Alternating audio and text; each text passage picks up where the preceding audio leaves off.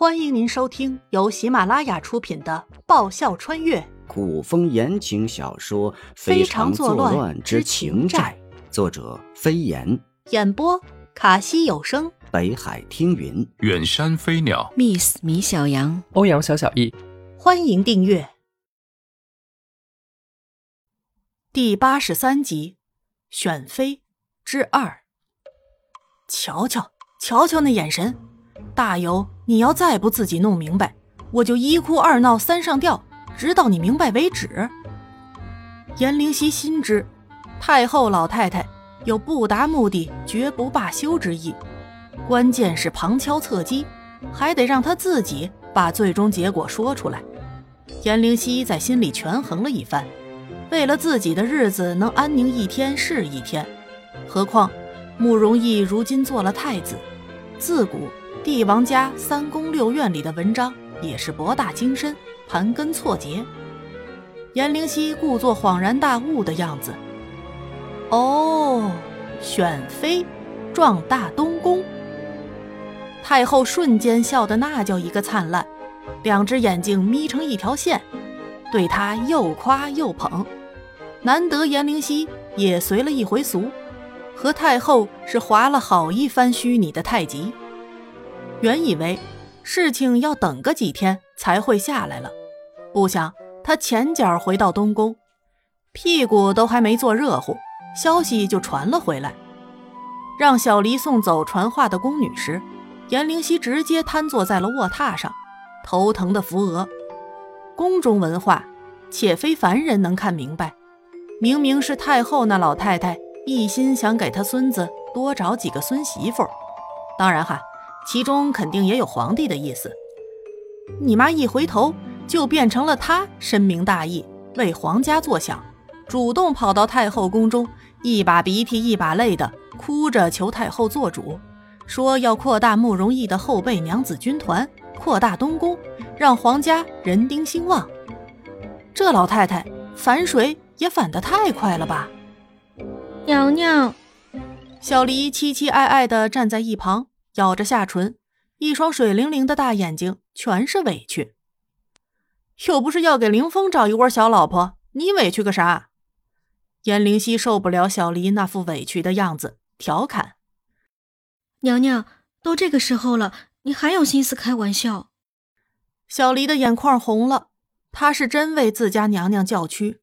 娘娘和太子殿下那么恩爱，肯定不会是娘娘要为太子殿下选妃。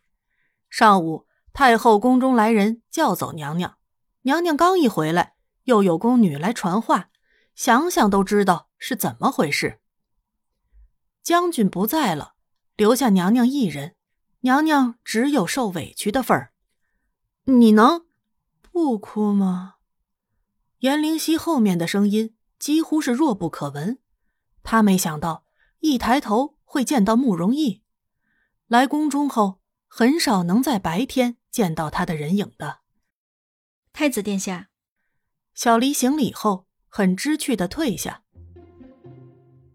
听说我家妍妍深明大义，要给我选妃呢。慕容逸踱步到卧榻前，轻身压向颜灵犀，一双深邃的眸子里闪烁着扑朔迷离的光芒。我有的选吗？颜灵犀无精打采的叹了口气。媳妇儿还没熬成婆，他能有啥办法？而慕容逸一定是知道选妃这档子事儿，压根儿就不是他的意思，是没得选。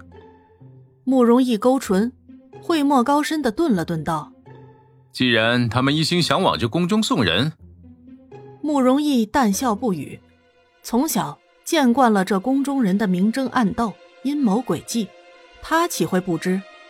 不过。既然说是他家妍妍深明大义，那么选妃的事，慕容逸伸出修长的手指，故作轻佻地挑起颜灵犀如玉的下巴，在她唇上落下一吻。太子妃娘娘不是想学医术吗？东宫是该多点人了。妍妍，选妃还是你来选吧，看看怎样的人适合你练习侧学。慕容逸，你是不是太残忍了？颜灵犀不自觉地抖了抖，一个个如花似玉、嫩得出水的姑娘，拿来教给他练习刺穴，他敢保证，以他现在的手艺，一定能将人家扎得面目全非。颜灵犀想了想，认真道：“要不让他们都陪我睡吧，你事儿多人忙。”妍妍是在责怪为夫最近陪你的时间太少吗？慕容易将颜灵犀打横抱起。直接将人抱到了那张宽大的床上。现在大白天的不太好吧？